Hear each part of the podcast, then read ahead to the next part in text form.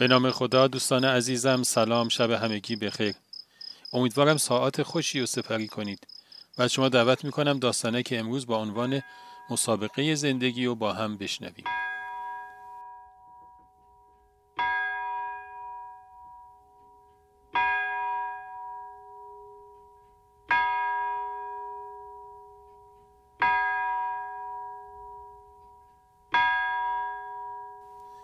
برق کلاس رفته بود.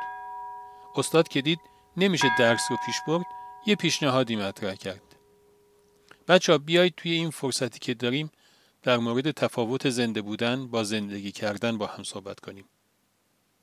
به نظر شما این دوتا چه فرقی با هم دارن؟ یکی از دانشجوها گفت منظورتون چیه استاد؟ این دوتا که با هم فرقی ندارن.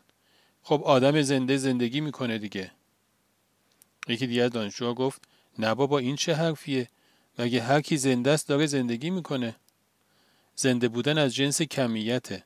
مثلا چند روز زندگی کردم چند تا نفس کشیدم چند ساعت غذا خوردم یا خوابیدم یا اینکه چند کلاس سواد دارم یا مثلا چقدر توی حساب بانکیم پوله. اینا همش مال زنده بودنه. ولی زندگی کردن از جنس کیفیته. مثلا اینکه توی این چند روز زندگیم چقدر چیز یاد گرفتم. یا اینکه چقدر آرامشم بیشتر شده یا چقدر دیگران رو توی رزق و روزیم سهیم کردم اینها همش نشانه های زندگیه استاد نگاهی به بچه ها کرد و گفت کسی دیگه این نکته ای داره؟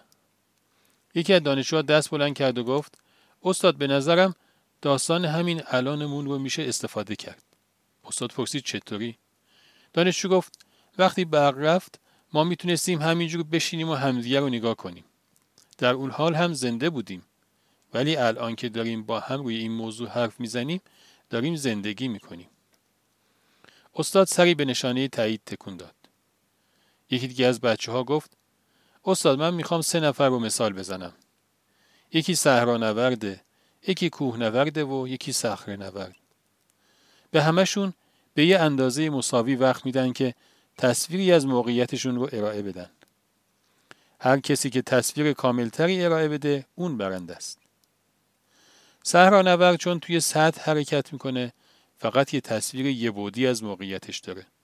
جلو، عقب، چپ و راست. کوهنورد توی این فرصتی که داره یه مقداری ارتفاع می‌گیره و یه تصویر سبودی به دست میاره. اون هم دور دست ها رو می‌بینه و هم تصویر کاملتری داره. صخره هم که از اون وقتش استفاده کرده و با شیب خیلی بیشتری بالا رفته تصویرش خیلی کاملتر از اون دوتای اوله. استاد که به نشانه رضایت لبخندی به لب داشت رفت سراغ وایت بورد و یک نمودار کشید. گفت بچه ها با استفاده از این صحبت های شما من این نمودار رو می‌کشم. محور افقی زنده بودن رو نشون میده و محور عمودی زندگی رو. ما به میزانی که توی زندگیمون حرکت کنیم یاد بگیریم. استعدادهامون رو شکوفا کنیم. عشق بورزیم و آرامش پیدا کنیم. نمودار زندگیمون شیب پیدا می‌کنه. به میزانی هم که مشغول مسائل روزمره زندگی باشیم از شیب زندگیمون کم میشه. خیلی ها هستن که شیب زندگیشون همون اوایل بچگی متوقف شده و از همونجا تبدیل به خط صاف شده. ولی خب عده کمی هم هستن که اوج گرفتند و یک شیب خیلی تندی رو توی نمودار زندگی خودشون رقم زدن. اینها هستند که توی مسابقه زندگی برنده شدن.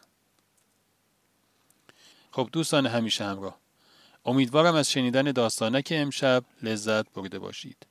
تا روزی دیگر و قصه اینو همه شما را به خداوند بزرگ می سپارم. خدا نگهدار.